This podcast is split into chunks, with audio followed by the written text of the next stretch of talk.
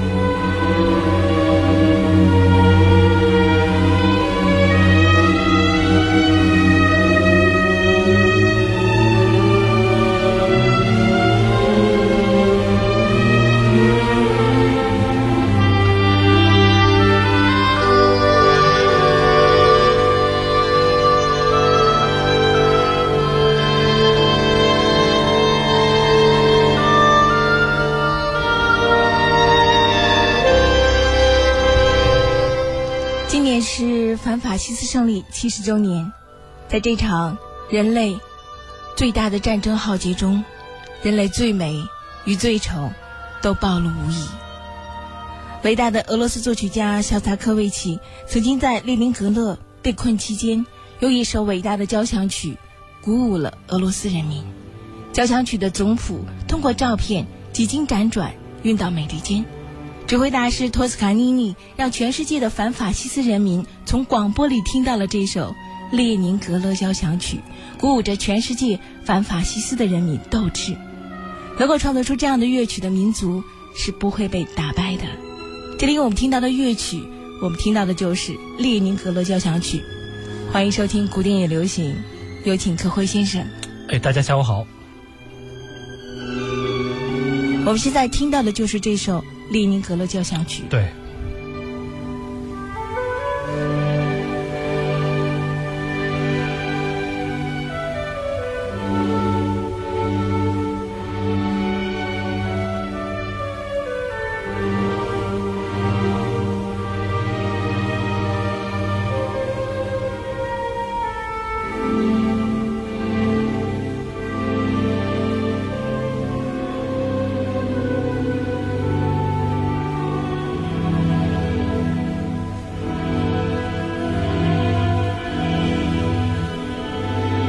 里是古典流行，我是苦月。今天呢，和各位先生要为大家介绍的就是在国家大剧院即将上演这首作品的圣彼得堡交响乐团。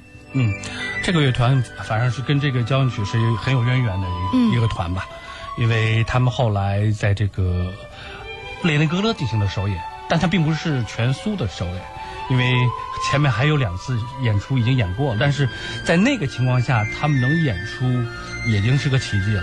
呃，我很多传说在这个当中，咱们可以陆续跟大家分享这些传说。好，嗯说到圣彼得堡交响乐团是与马林斯基剧院乐团还有圣彼得堡爱乐乐团并列为圣彼得堡三大交响乐团名团。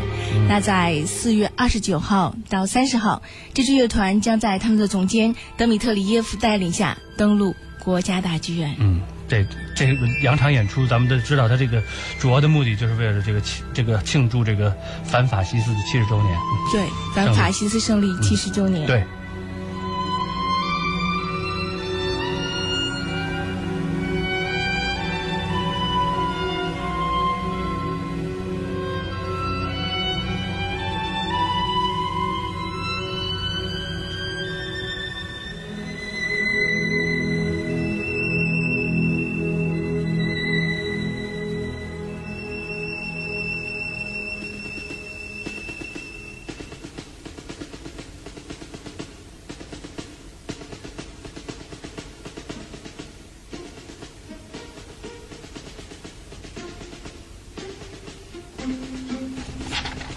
细听，这里的小军鼓很有特点。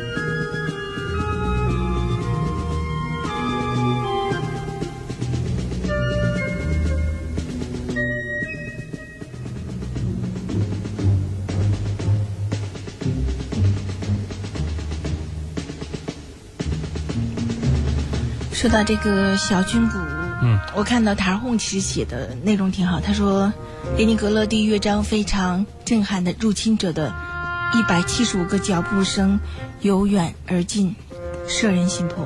对，就是是我一直在说这件事儿。他咱们讲的说是反法西斯这个，其实啊，这个法西斯这个定义，你看怎么去定了，真的是这样。呃，这里头我们肯定能看到的是，他人家说这是描写德军的这个。入侵的角度，呃，其实我认为更广的意义上，肖斯塔科夫斯基他是，他是对整个法西斯主义的一个一个描写。这个法西斯主义是很广义的法西斯主义。伊儿的爱在微博上说：“生存还是死亡，战争与和平，人类与兽性。”他说：“我不知道中国什么时候能出现这样摧枯拉朽。”荡气回肠的音乐作品，不要说音乐了，他觉得文学、影视剧里反映的那场十四年的战争的好作品，也都是凤毛麟角。嗯，这部作品咱们也知道，这个曾经给的轰动性，现在我们现在想想，好像觉得这是一首交响曲，好像它只是一个交响曲，在当年那个非常时期，这个作品简直是一个惊人的一种。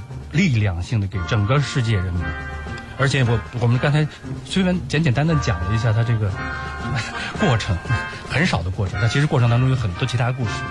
我们还是继续来听这一段。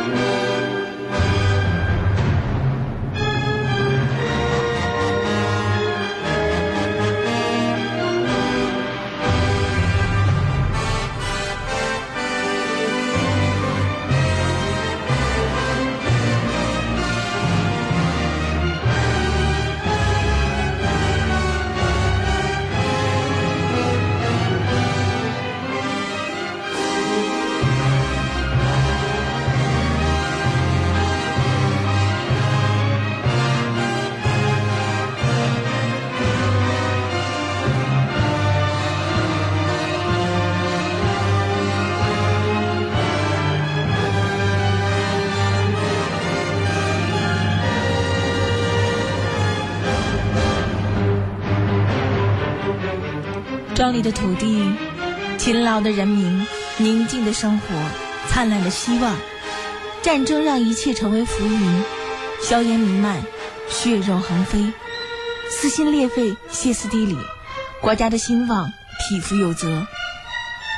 万众一心，同仇敌忾，掩埋好战友的尸体，擦干身上的血迹，百折不挠，冲锋陷阵。不自由，勿宁死。既然深夜已经来临，日出还远吗？燕儿的爱。写的太好了，是每次看他写东西都特别好。没错，也充分。其实他的这段文字也描述了刚才的这段音乐。对，对虽然是音乐用文字是不可能描述出来的。没错，对。而且呃，看塔尔轰也说杀气腾腾，充满了不协和音。嗯，我在想，肖斯科维奇能。把这么长的一段音乐描写到这个侵略者的脚步声，嗯，这还真的是挺少见的。而且当时很多人认为他是在抄袭波莱罗，嗯，很多当时的这个院就是学院的人都在说的这件事，但是他自己就跟别人解释说，让他们说去吧，说你们要是听不懂这些音乐当中描写什么，就不要来跟我去讨论这件事。我觉得这就这句话讲的非常有傲气。也非常有骨气，不同的感觉啊！本莱罗当中的那段小军鼓的节奏、音乐的情绪，完全与肖塔科维奇的这第七交响曲《列宁格勒》是完全不同的。对对对对，而且他这种对侵略者的这种描述和对人民的这种坚毅的这种描述，真的是没有任何一个作品可以达到这个高度。所以，对我们当刚听第一乐章的时候，我在想哈，如果大家听了第一乐章，当时现场的这个，嗯呃。你说到这里，对我想说，微信平台的朋友回复了微博的朋友，阿德说了，说在战争第一线写就的作品，能不气势宏大吗？没错，这句话没错。他在写侵略者，或者说在写人们的坚定的时候是这样写。那那描写到战争，描写到后来我们的这个努力的这个决心，到后来，我觉得。大家可能在想，那肖塔科维奇在后面又是怎么来用音乐语汇来描述的？对，但而且潇洒科维奇把这个作品，我觉得写的好在哪儿呢？因为而且他当时写的时候是一气，基本上一气呵成。他在，呃，十月一号离开这个列宁格勒之前，在九月的。就二号、四号、十几号就把前三个乐章就完成了，他是一直没有迟迟就没有完成的是最后一个乐章，这是因为当时已经是真的是非常非常的乱了，轰炸是不断每天都在进行，他每天还要去作为一个消防战士，要天天要在，呃到处去进行这种消防的这种，我们也知道那张著名的照片，他戴着消防的头盔，那个头盔也是那个就那张照片也是鼓舞很多人的，一个这么瘦弱的一个音乐家，那时候才三十五岁，一个非常年。轻的一个人，在柯先生和我的微博上哈都有柯先生发的这张照片。啊，这张照片是当时在《时代周刊》上登出来的一个鼓舞整个是全世界人民的一张照片，一个弱不禁风的一个作曲家，在这个时候也毅然的站在最前线，而且他用的更好的东西就是他的音乐去描述侵略者的残忍和人民的坚毅性和战争的恐怖性，其实。我觉得这场音这场这种音乐你听多了，最后你会觉得人类真的是作，真的是不要这么自相残杀自己。no 作 no die 是吗？对对对，太残忍了。有时候战争你要想起来，几千万人就在那几年当中就灰飞烟灭了。呃，我在想哈，处于现在和平时代的我们，尤其是听传媒的很多东西啊，大家更多的看到的是娱乐，对，看到的是轻松，看到是快乐，没错。那今年也是反法西斯胜利。七十周年，对，我们不要忘记前人的艰辛，带给我们的和平。没错，所以今天古典与流行也有义务为大家带来这些曾经的这些优秀作品。没错，没错。而且你想想，那场战争那么样的死了那么多人的原因，就是那个咱们这个上一个世纪是我们人类发展最快的世纪，但是也是我们的杀人武器发展最快的世纪。好朋友林毅说了，说感觉今年的老萧。这就开始了，嗯，好想听圣彼得堡交响乐团的现场啊！哎，这个团还真的是，讲到这个团跟这个乐乐曲就要有渊源了，咱们就可以说说这个他们这个当时演出的这个情况了。但是时间不够了，上半时段只有一分半了，所以我们继续把音乐听到这点一点，然后我再问一个问题，就是。此次圣彼得堡交响乐团来华访问的话，有这首作品吗？一定要有这个作品，这个是最重要的作品吧。那演出的时间是四月二十九号、三十号。对。那这里是古典流行的上半时段，广告过后，我们再来说说圣彼得堡交响乐团嗯与这首作品的渊源。好。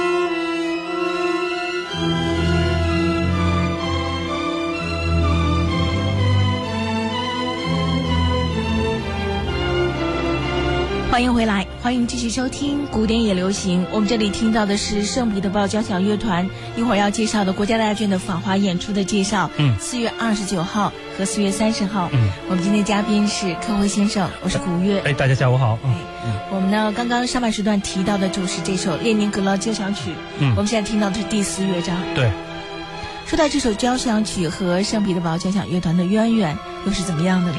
呃，我们咱们刚才说了，他这首乐这个乐团是当时首演在列宁格勒首演的乐团。嗯呃，我们很奇怪的说，为什么不是列宁格勒爱乐？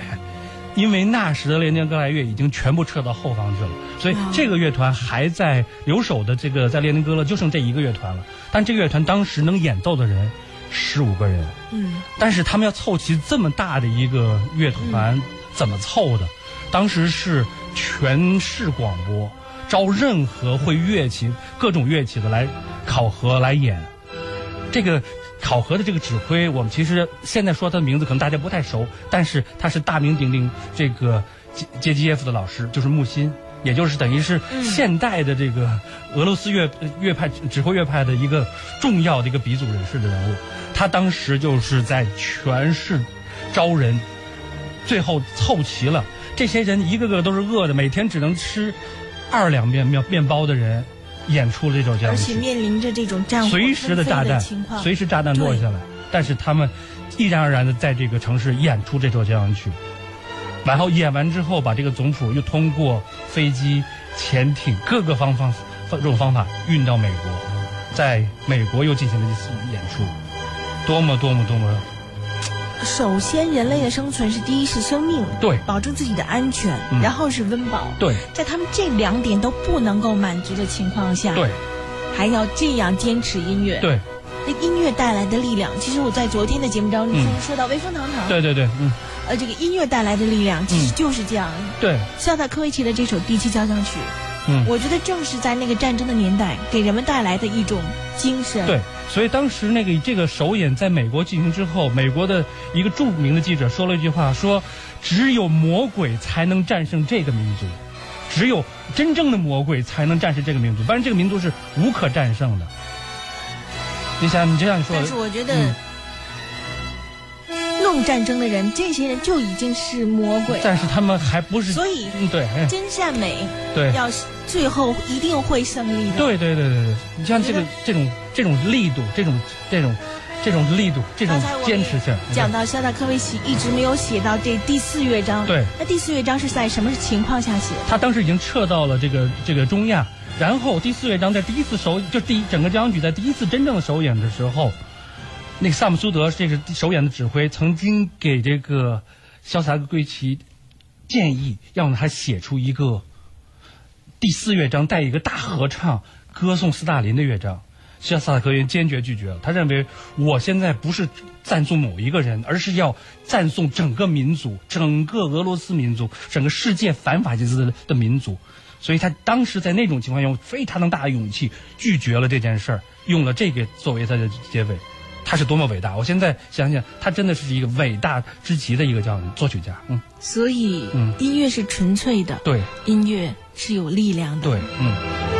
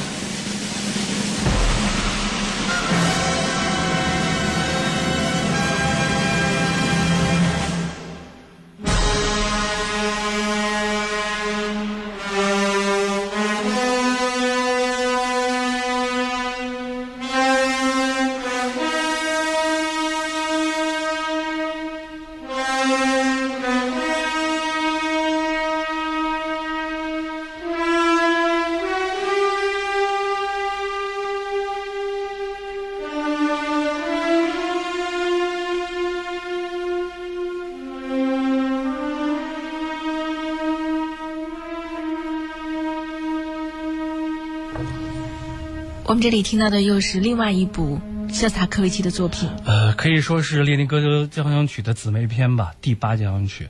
呃，在那个时候，其实，在写第八交响曲的时候，你要写第七交响曲的时候，并没有任何胜利的希望啊。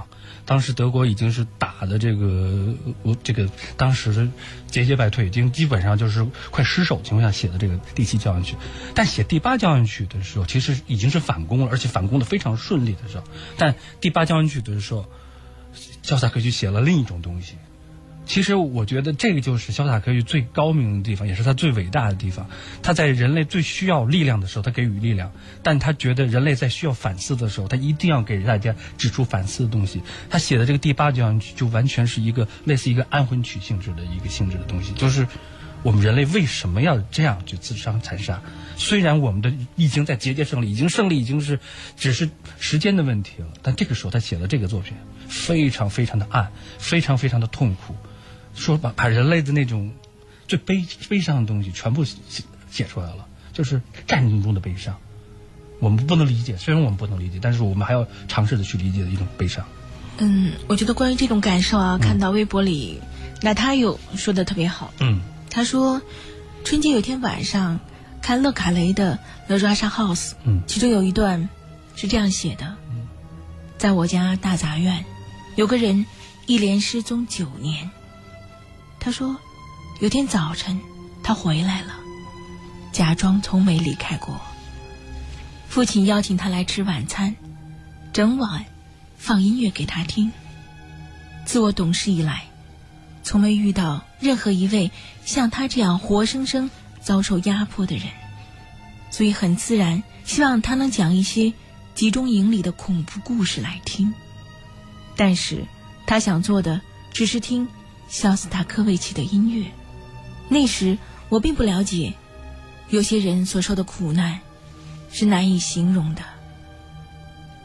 那他又说，特别巧，当时我正在听肖斯塔科维奇，看到这段话，当时泪流不止。他还说最近非常喜爱肖斯塔科维奇，非常复杂的音乐家。不用解释娜塔莉，他最后还说不要不好意思，嗯，谈的不是二战，而是之后的事情。嗯嗯，我我也能理解他这句话吧。嗯。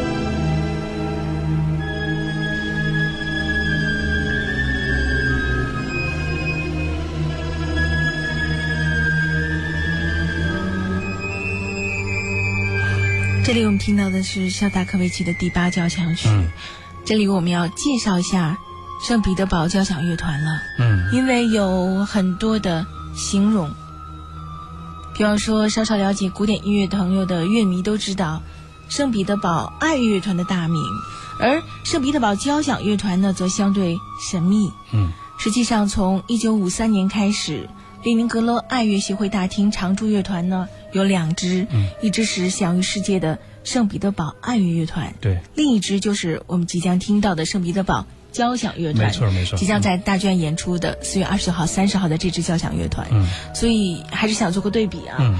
因为刚才科辉先生也提到，嗯。为什么列宁格勒交响曲的首演不是圣彼得堡爱乐乐团？嗯。显然，爱乐乐团圣彼得堡爱乐的位置要比圣彼得堡交响乐团更高一些，对对对，所以他们首先就疏散到这个安全地带了。嗯，所以我们要做个音乐上的对比。对对对对，嗯好。圣彼得堡交响乐团到底现在在世界音乐乐团的这些是位置是什么？它和圣彼得堡爱乐乐团的对比又是怎么样的？什么样的位置？这个挺难说的一件事。比如说啊，我觉得用这个比喻比较好吧。它可能就像柏林爱乐跟柏林交响乐团这种这种对比差不多，就是说它其实它不会很弱，呃，但是那个爱乐实在是太有名了，对还有强中强强中强，对，就这样子的感觉。其实它也是很强，而且还有一件事要说的是，呃。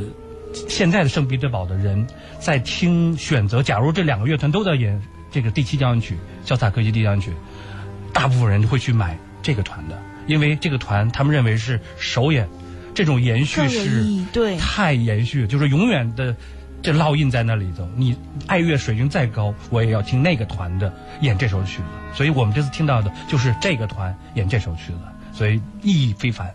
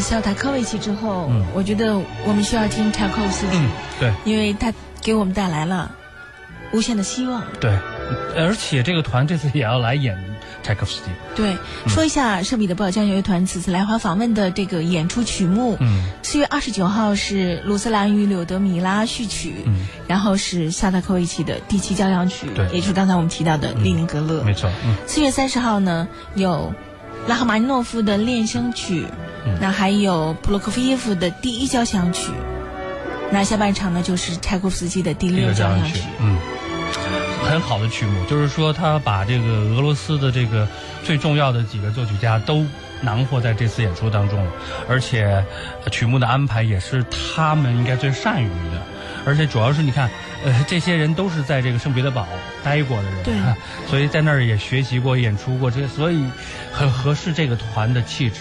格林卡、肖塔科维奇、拉赫玛尼诺夫、布洛科菲耶夫柴可夫斯基，对对，这些都是在那里当过很待过很长时间的人。嗯